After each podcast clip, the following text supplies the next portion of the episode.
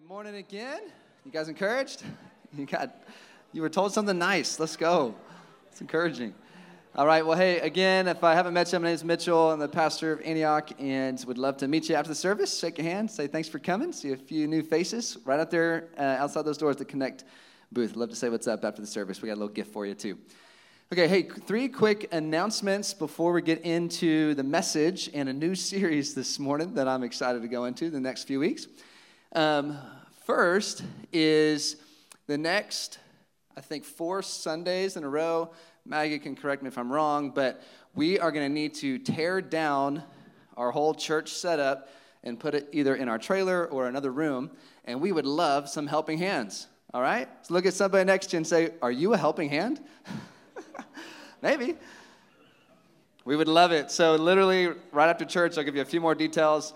Maggie will be up here, and Victor will be up here, and um, I think Parker's going to run point on some other practical things. But if we all contribute just a little bit, we can knock it out uh, pretty quickly. So it would be awesome if a few folks can do that after church.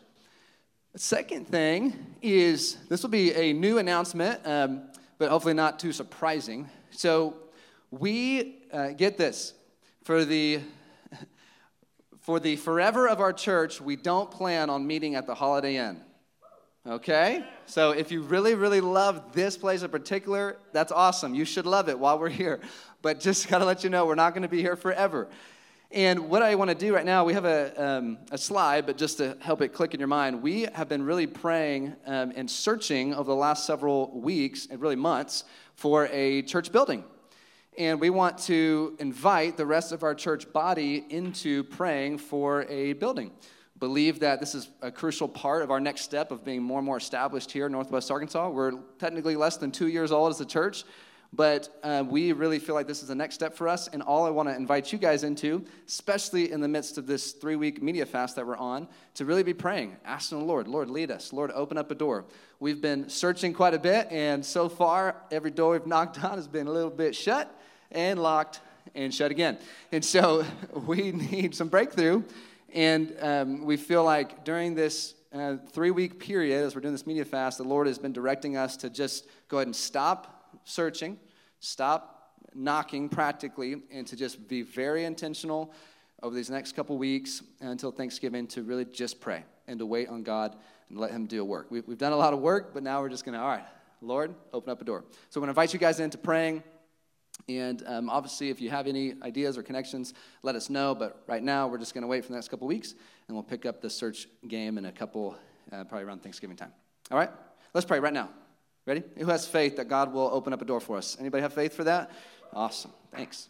Okay, Lord, we just trust you. You're a good provider. You're faithful to us. You've been leading us as a church family these last a year and a half, Lord, even through a craziness in our culture and generation. You've been so faithful to show up with your presence. You don't need a building, Lord. But God, we, we know that you're good to us and you're a provider.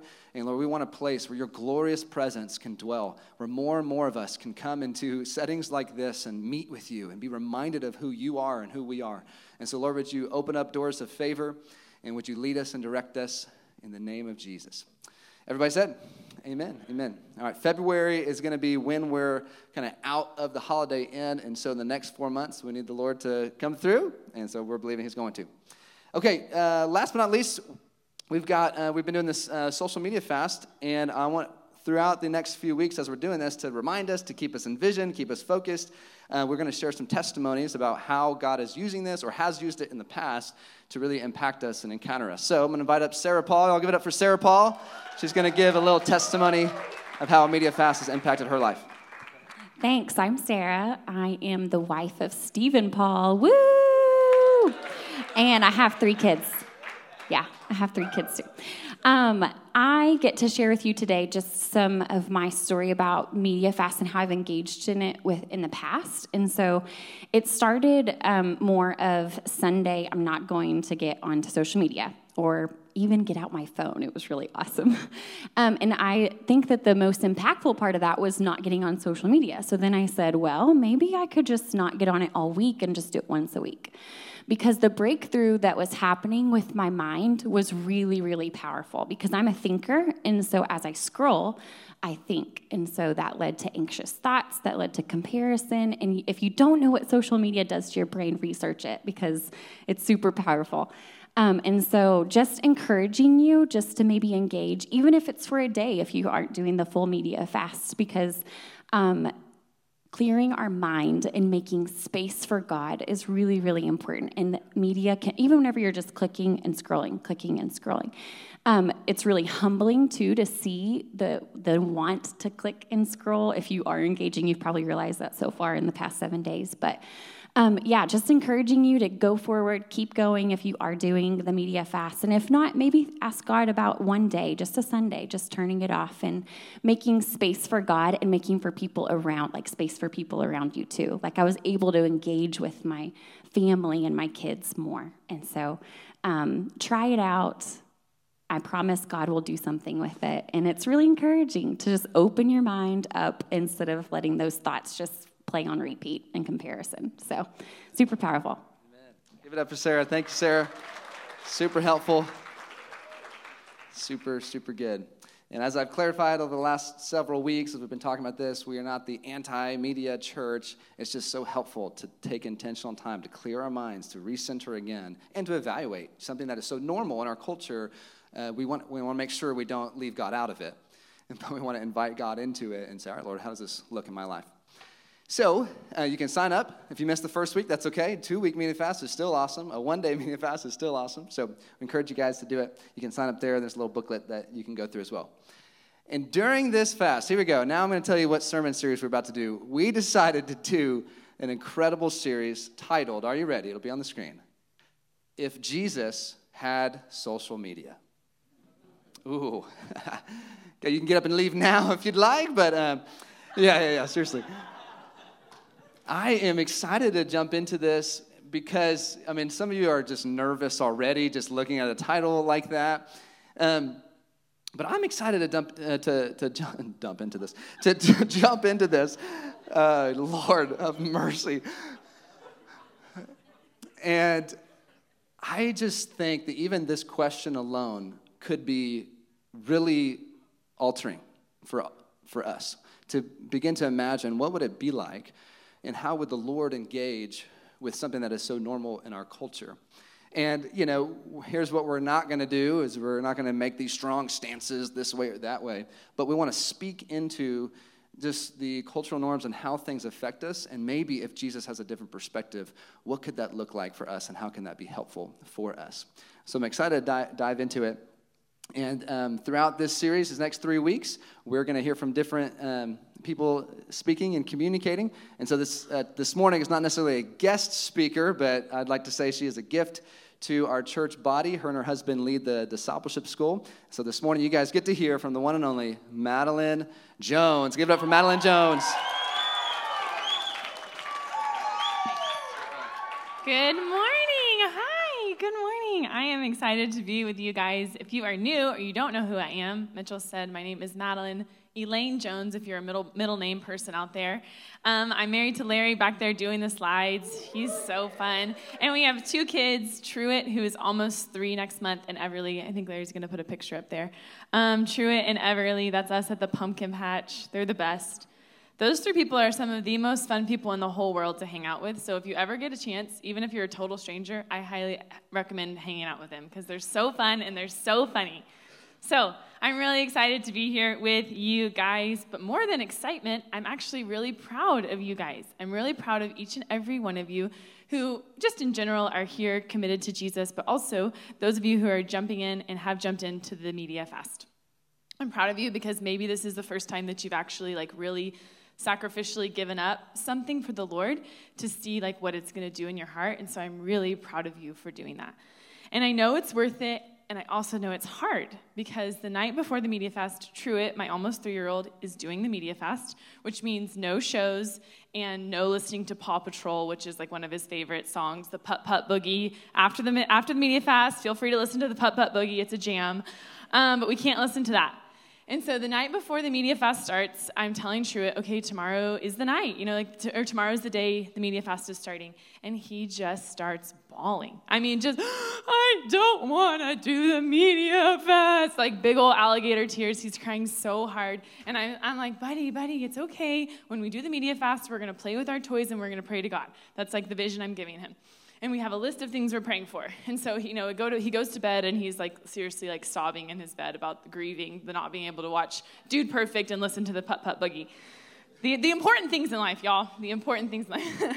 so the next morning, we wake up and a couple days later go by after the media fast and Truett's FaceTiming his Yaya, which is his grandma, and he says, Yaya, Yaya. The first thing he says when she answers, Yaya, Yaya, are you doing the media fast?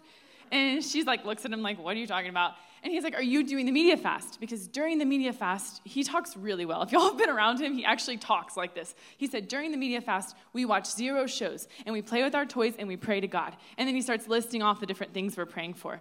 And I'm like, He gets it. He gets it. He gets the vision for fasting. He gets the vision for taking out something and putting Jesus in. He gets it. So, just to encourage you, it is worth it. If you haven't jumped in yet, I really encourage you to jump in for the last two, two weeks. I feel like God has already moved really powerfully in my heart. Like, one of the things I'm doing is limiting my music, like even my worship music, because I have a tendency, like Sarah, to think a lot. And so I like to put things in my brain.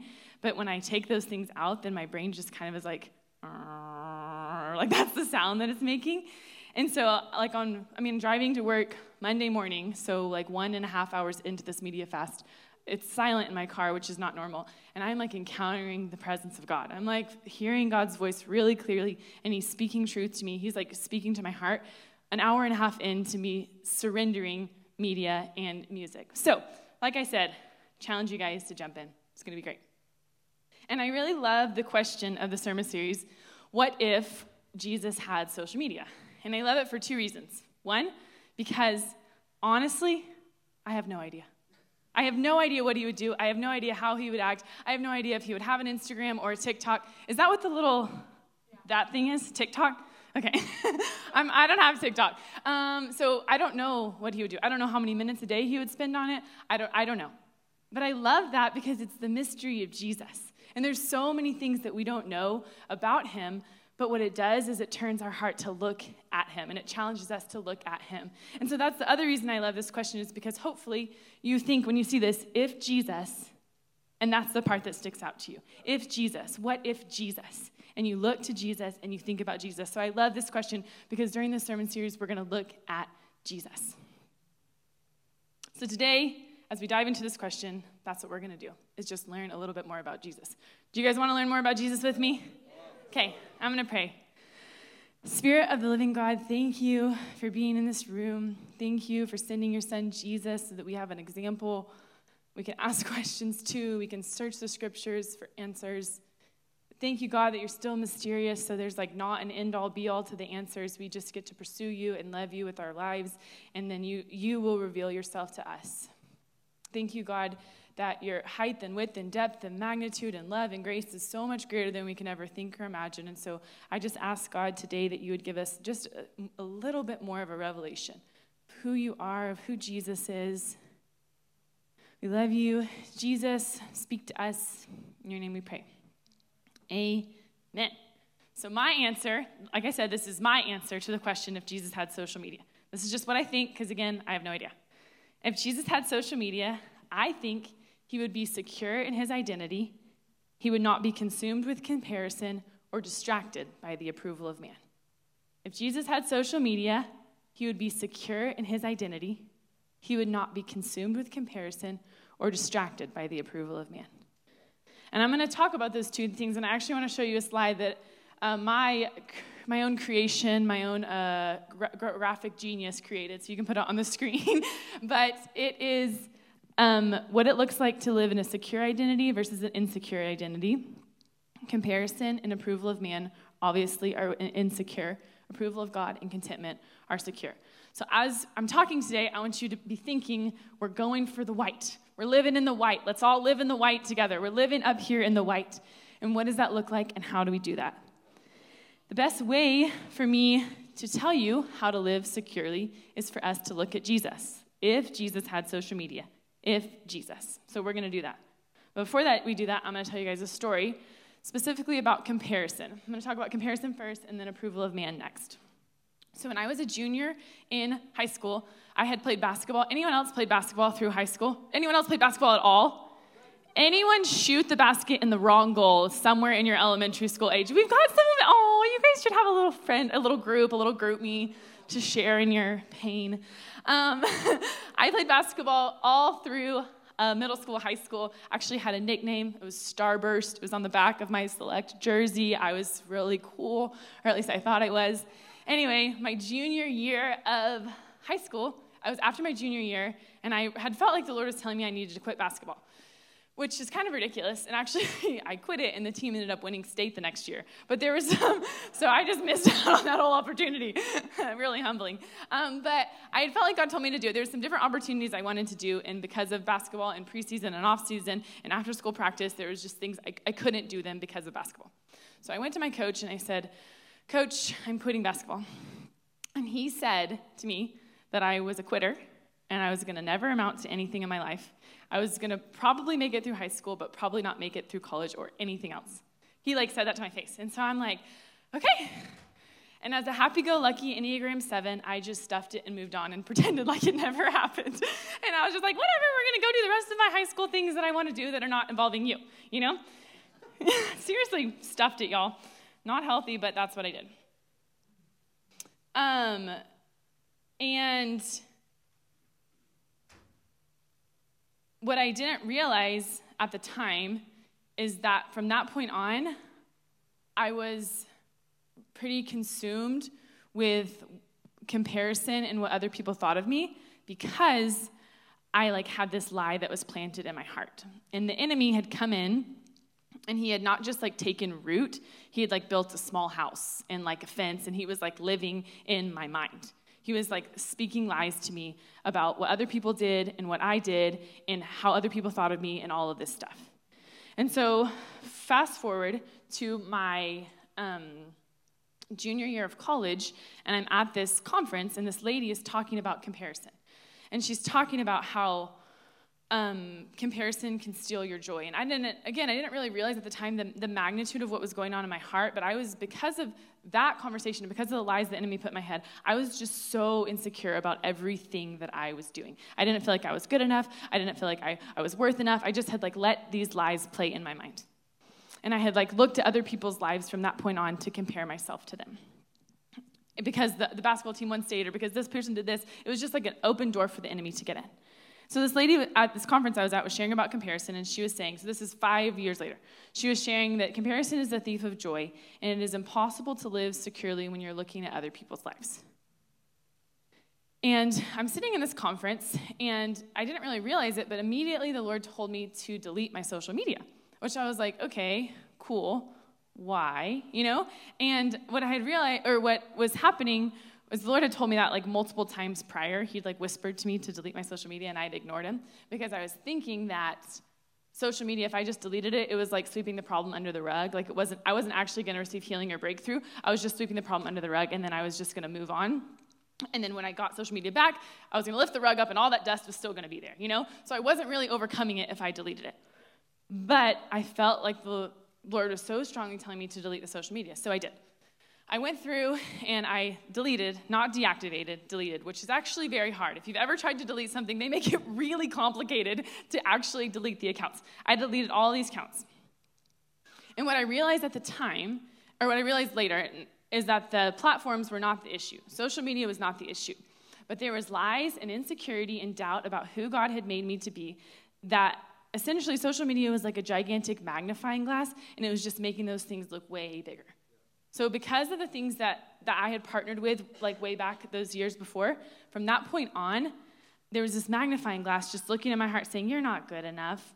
You know, their life is better, their life is more fun. There, it, was just, it was just revealing all of the nasty stuff that was in my heart. And so I had become really familiar with comparison, really familiar with looking at other people's lives and thinking their life was better. And that's not okay. It was like really making me discontent with my life. I really didn't like it. And it was like, I mean, it was even like I didn't know if I liked my major. I didn't know if I liked my friend group. I didn't know if I liked the way I looked. Like I was discontent with my whole life because I was I had lies and insecurity in my heart and this magnifying glass was looking over it. So when I got rid of it, it created this space in my brain for the Lord to actually do a really powerful healing work in me. And I'm going to tell you the rest of that story in a little bit. And so, as a church, we've been reading through the book of John. Has anyone else been reading through the book of John? Has it been fun for y'all to, as we've read through the book of John, to learn a little bit more about Jesus? Larry and I have been laughing about, like, he's crazy. Like, he says the most ridiculous things, he does the most ridiculous things. Good thing he's God because he's the only one that could really get away with some of the things he's doing and saying, like turning water into wine, that being his first miracle. I'm like, what a hoot. You're such a, you're such a funny guy, you know? And another thing he did is in John 5, he heals a man on the Sabbath, which if you read the beginning part of, um, or the middle of John 5, the Jews were um, challenged, stretched, pretty ticked off at Jesus for doing that, for healing a man on the Sabbath. Another crazy, outlandish, only Jesus thing. And they're seeking to kill him. They're really frustrated at him. And this is how he responds. This is how I see Jesus responding to comparison. John 5, verse 19 through 21, Jesus said to them, Truly, truly, I say to you, the Son can do nothing of his own accord, but only what he sees the Father doing. For whatever the Father does, the Son does likewise. For the Father loves the Son and shows him all that he himself is doing. In greater works than these, he will show him so that you may marvel. Jesus responds to comparison by knowing the will of the Father. Jesus does, it says, but only what he sees the Father doing.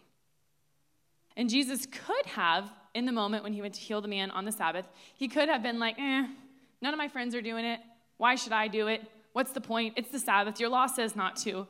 All these guys aren't. They're following the law.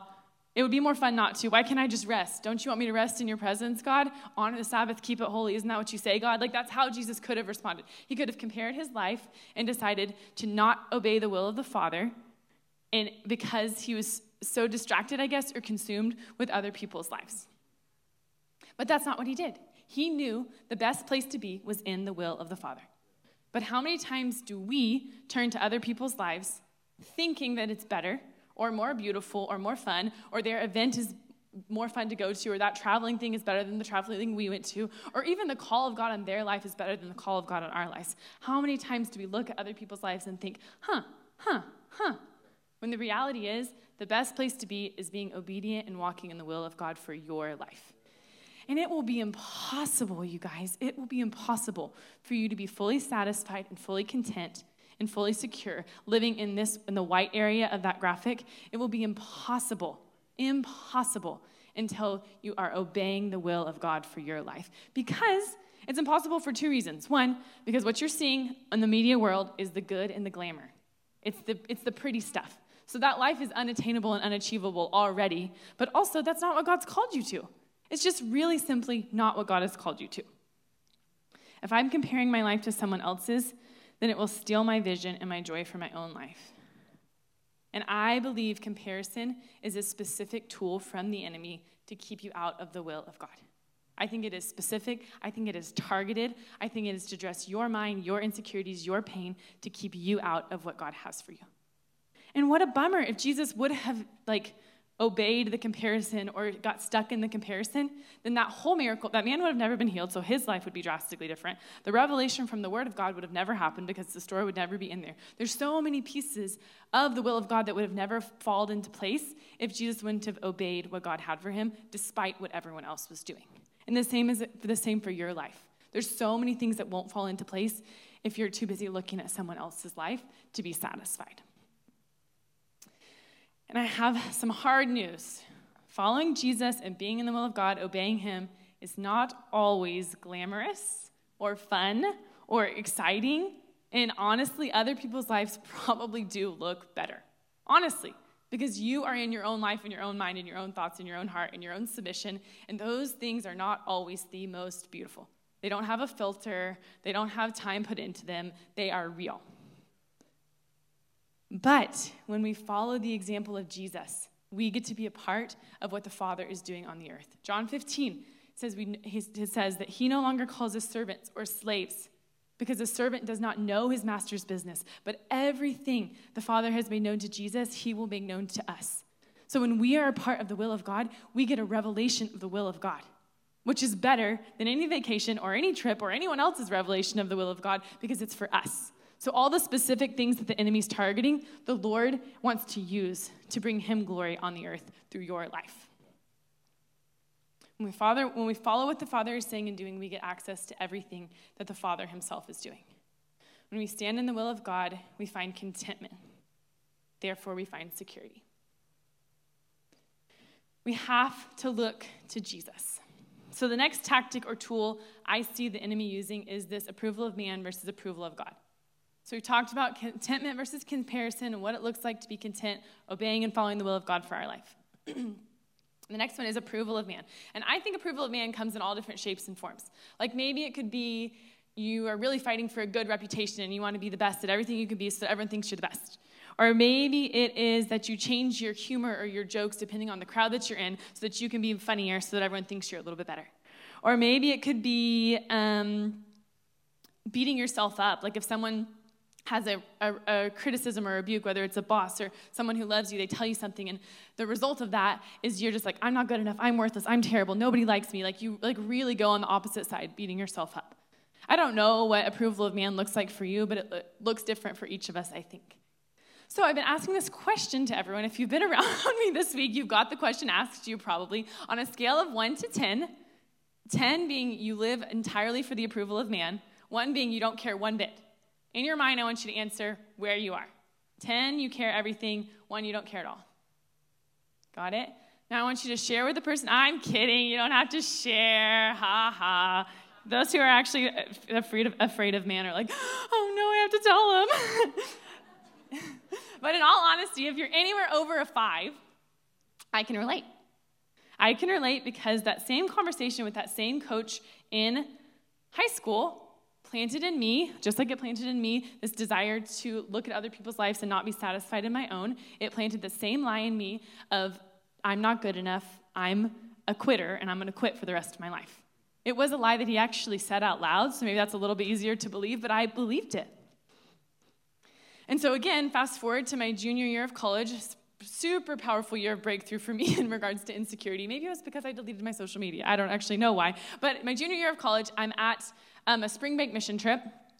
And this is the healing part of the story that already happened that was really bad that I left y'all, like in all the doom and gloom. This is the healing part, so don't worry. Um, I'm at a spring break mission trip. Mitchell's actually my college pastor, and he had asked me to, like, I had a little bit more responsibility than just normal. I was, like, not just an attendee, and I wasn't just, like, a leader. I was, like, some, a leader of the leaders, and I was on the mic a little bit. And um, about a third of the way through the trip, the person who is directly over me pulls me aside and is like, Madeline, pretty much like you're not doing a good job at your role and gives me this whole list of reasons why. And I was crushed. Like, so crushed. I did not take it well. I was the approval of man side that was like beating myself up like no one's business. So that night in worship, I'm just like crying. I'm like, I'm a failure in my life. I'm insecure about everything. I'm a loser. I'm terrible. Like, I can't even speak on the mic, let alone do anything. I'm just crying and crying and crying. And the Lord, with his kindness, just says, Madeline, you're believing the lie that was planted in there by your basketball coach so many years ago, and you've been living for the approval of man, and you've been living for man this whole time. And I was able to like look back on my life and just see how my humor and how my personality and how the way I dressed had just adapted to what people thought was going to be the best version of me. It was like humiliating but humbling in the same. Isn't that sometimes how it feels with the Lord? You're like, this is so embarrassing that I've been living like this, but this is so humbling. And so the Lord came in and he gave me a revelation of Jesus and the cross, and he healed a lot of those places and changed a lot of who I was, the fake Madeline, from all those years. So again, we're going to look at Jesus. That's my story, but I want to look at Jesus because that's what we're doing. If Jesus had social media, I want to see how Jesus dealt with approval of man. Jesus 5 39 through 41 says, You search the scriptures because you think you, in them you have eternal life and it is they that bear witness about me. Yet you refuse to come to me that you may have life. I do not receive glory from people, But I know that you do not have a lot of lo- a lot of the love of God within you. I have come in my Father's name, and you do not receive me. If another comes in his own name, you receive me. And that's what I was doing, guys. I was refusing to come to God that I might have life. Verse 40, yet you refused to me that you may have life. In Jesus was my life, but I wasn't coming to him. I was refusing. I was going to everyone else and everything else to find my life. I was refusing to come to him. And I don't think it was conscious. I wasn't consciously being like, no, God, I'm not going to listen to your word. But because I was seeking the approval of man, therefore I was refusing to come to him. And it, Jesus says, I do not receive glory from people. Why? Well, I'm going to tell you why in a little bit. It talks about it in John 2, why he doesn't receive glory from people. But trust me, Jesus has a good reason. Jesus didn't receive glory from people, but he came in the name of the Father. It says, I have come in my Father's name. And you know what's really cool about coming under the name of the Father? We get to do the same thing. Romans 8 talks about how we are adopted, we are co heirs with Christ. We get to call God Abba, Father. Everything that Jesus received as a son, we get to receive because we are adopted into the family of God. So we get to come under the banner of God, receive approval from Him. If children, heirs, heirs of God, and fellow heirs with Christ. Every word that the Lord has spoken over identity over Jesus as a son, we get to receive identity as sons and daughters because we are a part of the family of God. That is powerful.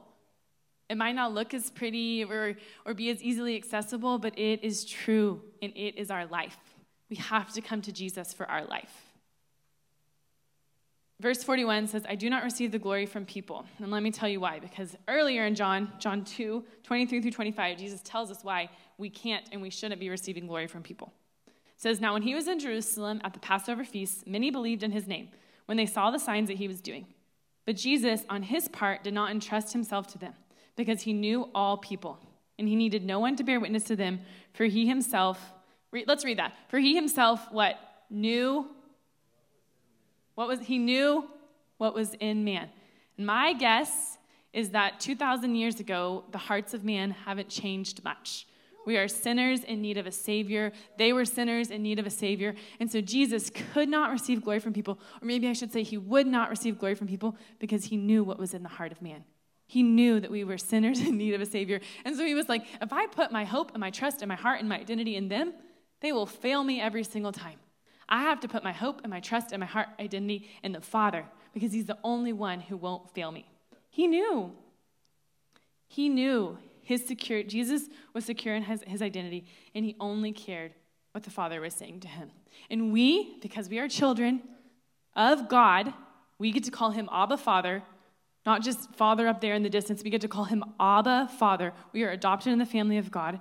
We no longer have to live for likes, but we get to live for the approval of the one who has approved of us before we were even born. Before you were even formed in your mother's womb, he knew you and he approved of you and he loved you and he chose you and he wanted you. Before you even said one word or committed one sin or did one thing worth any purpose in this whole earth, whole earth, he loved you. And that's who we get to receive our approval from. Not a person, not a phone screen. So we've broken down from that graphic what it looks like to live for approval from God and in contentment. And I've given you a lot of lofty vision, and I've given you a lot of verses of how Jesus would or wouldn't do this, but I haven't given you any practicals. So I want you to say, Madeline, give us some practicals. Great, I would love to. Thanks for asking. It was already planned, so that's nice. I've got two practicals for you guys on what it looks like to overcome comparison and overcome approval of man. They're very simple, but if you do them, I guarantee you they will change your life. The reason I can guarantee it, 100% guarantee, is because it's happened to me and a lot of people I know. The first practical is for us to read the Word of God every single day. Every single day. Don't even miss one day. There are so many voices out there, and they're so easily accessible, and a lot of them are really great and really helpful really encouraging, and even truth. But none of them are the Word of God. They're great. They're awesome. They're, I, like, I love opinions and thoughts and questions. I love it. But none of it is the Word of God. Therefore, it is impossible to be anchored in anything that anyone else is saying. If you are going to scroll on Instagram for one minute, you have to be in the Word of God. If you are going to open a Reddit forum for 45 seconds, you have to be in the Word of God. If you are going to read one sentence of one news article that pops up on your phone, you have to be in the Word of God because they are loud. The voices are loud. They have beautiful graphics behind them and a nice typeface. Is that what it's called? The nice font. They look pretty. But they, you have to be in the Word of God in order to overcome approval of man or comparison or really any other thing that's speaking in your mind. We have to. We have to, we have to, we have to. We have to be connected to the source in order to overcome comparison or approval of man. And if you find yourself thinking those things like, what does this person think about me? Or I don't have enough likes, or whatever it is, just open your Bible and just start reading until your mind, your heart is like renewed. We have to be in the Word of God. So the first practical is read the Word of God every single day. The second practical, practical is talk to God every single day. Talk to Him every single day. With comparison, ask Him, What do you have for me? What do you have for my life? What do you want for me? What do you want me to commit, commit my time to, use my energy for? If I, comparison is something that's just very easy for me to go to in my mind, that's why I probably delete my Instagram like maybe over half the year because I, I just know I'm too weak to even handle it. And so I'm like, just, I just need it out. And so um, when I find those thoughts, it's really easy for me to be like, oh, their life looks better, or their life looks more attractive, or their life looks more fun, or they look like they're going on more trips, or how do they do that with so many kids? Or like, I want to do that with so many kids, like just comparing my life right and left. And I, but I have to know what God has called me to, or else I really quickly get insecure in my own life. And so I know that God has called me to be a wife to Larry and to raise my babies and to make disciples. That's easy. Those are the things that I know God has called me to, and I look back at those almost every day. like, what have you called me to today, God? To be a wife to Larry, to raise my babies, and make disciples. Okay, great. What have you called me to in this season, God? To help plant this church, to run the D school, to invest in some of the girls in this room, to to invest in this city, in this region, through prayer and intercession, and through the love of God overflowing out of me. Those are some of the things that God has called me to in this season. And so when I want to live somewhere else or do something else or pursue another dream, I go back to what God has called me to. When I look at other people's lives and I say, oh, that looks like fun. That looks like exciting. Why am I not doing that? I go back to what God has called me to. When I know from God the things He is calling me to, it is a thousand million times easier to choose contentment and to stand securely in my identity. Talk to God every single day and with approval of man, ask him, Who do you say I am? What are you saying about me? What are promises you have over my life? If a boss gives you a constructive criticism in a comment and you come back filled with insecurity, ask God, Who do you say I am?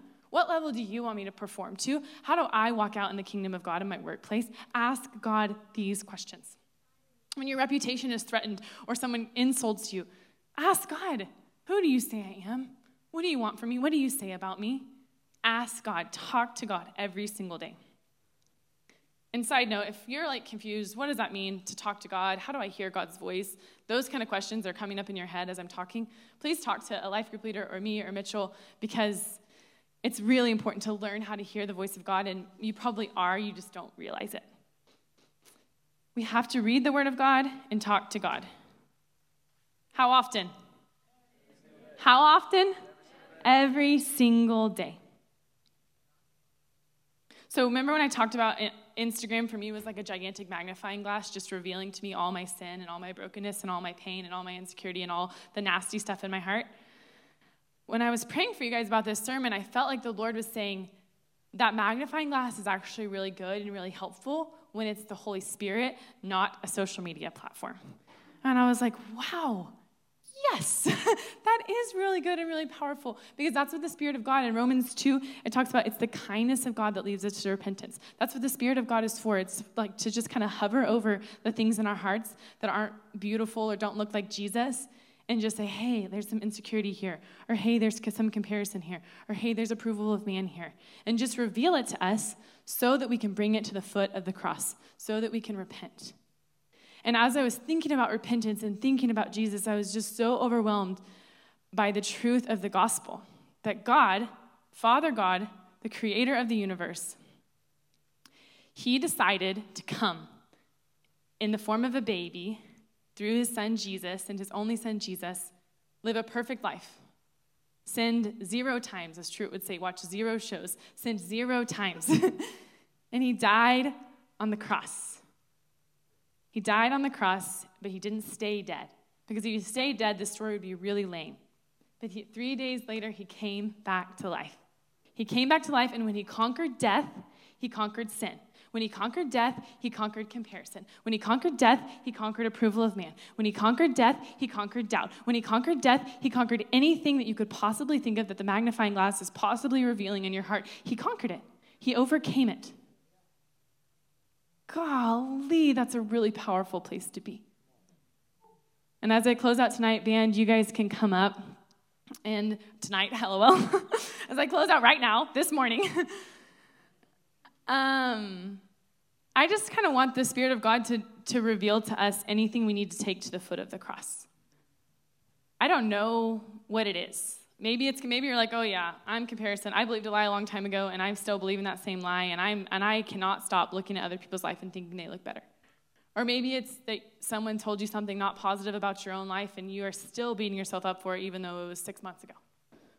Or maybe it's just that you're doubting if God is real or not. Or maybe it's that you don't know if you can hear his voice. Or maybe it's that you don't like the way you look or they don't like the way you laugh or whatever it is that the Holy Spirit is revealing. I hope the magnifying glass is showing, and it's the kindness of God that's saying, bring it to the foot of the cross. Because what is powerful about the foot of the cross is the resurrected power of the blood of the Lamb.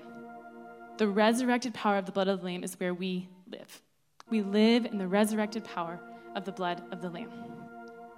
And so, if you guys could just stand to your feet. I just want you really simply, as you're standing there, to just ask God, ask the Spirit, ask Jesus. Say, what is in me that I need to take to Jesus? Just ask it in your head. What is in me that I need to take to Jesus?